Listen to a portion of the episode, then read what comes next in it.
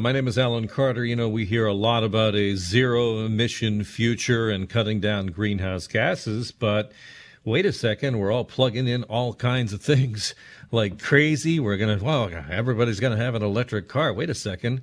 You know, that juice that comes out of the wall, that somewhere that has to be, that has to be produced somehow, somewhere.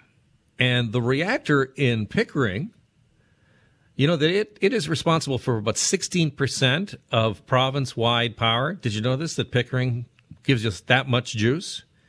And it is slated to shut down permanently by 2025. Meanwhile, Bruce and Darlington are in a decade long process of being refurbished. They should be able to operate for another 40 years. But hold on, if we need more electricity and we're taking 16% out of the capacity. How are we going to make that up? Well, we're going to have to fire up the gas plants, are we not? Uh, Gord Miller is on the line. Gord Miller is uh, Ontario's former Environment Commissioner. We uh, no longer have that position. It was eliminated by the Ford government. Uh, Gord is the chair of Earthroots and has run for the Greens federally a number of times. Gord, great to talk to you again. Good to hear from you, Alan. Uh, so, how are we going to make up the uh, difference? What's the What's the report say? Well, the report's saying just we're going to burn more gas, burn gas, burn gas, and of course that'll send our emissions uh, up considerably. But the, the important thing that's being missed in the discussion is the report also says that uh, the reason the, the emissions are going to go really, really high is because we're not going to renew the wind contracts and the solar contracts that, that will expire in the next few years. So when they when you forecast out your emissions of, of uh, greenhouse gases to 2040, not only do you have to make up that loss from uh, closing of Pickering, but if they don't renew those uh, wind contracts and solar contracts, which is the plan, then we burn even more gas, and that's the scary part of what's happening.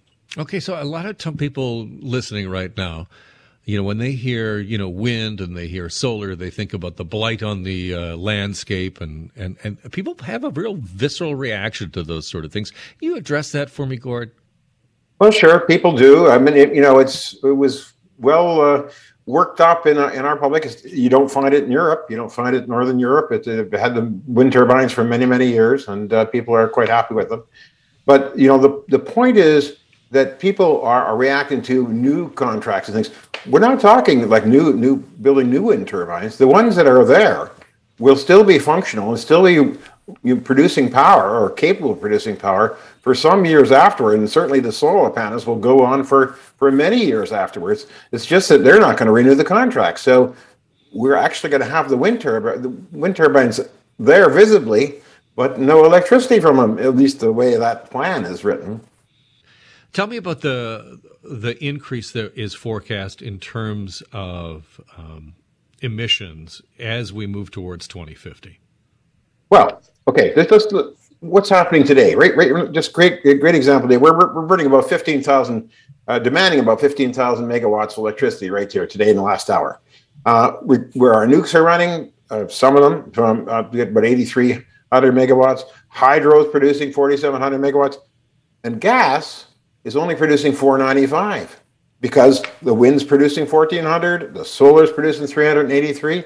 So the so right now on a typical, especially a windy day in Ontario, we burn almost no natural gas and we produce very very low emissions. We're one of these, or in in case of North America, we're one of the lowest emitting jurisdictions because we rely on the additional wind and additional solar.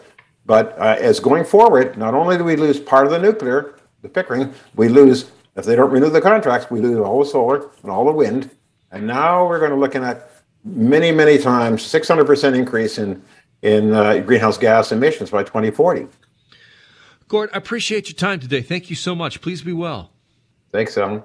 That's Gordon Miller, who was the uh, Environment Commissioner. Uh, we used to have one of those. Uh, he was uh, environment commissioner, was Queens Park bureau chief. We used to go to his press conferences all the time.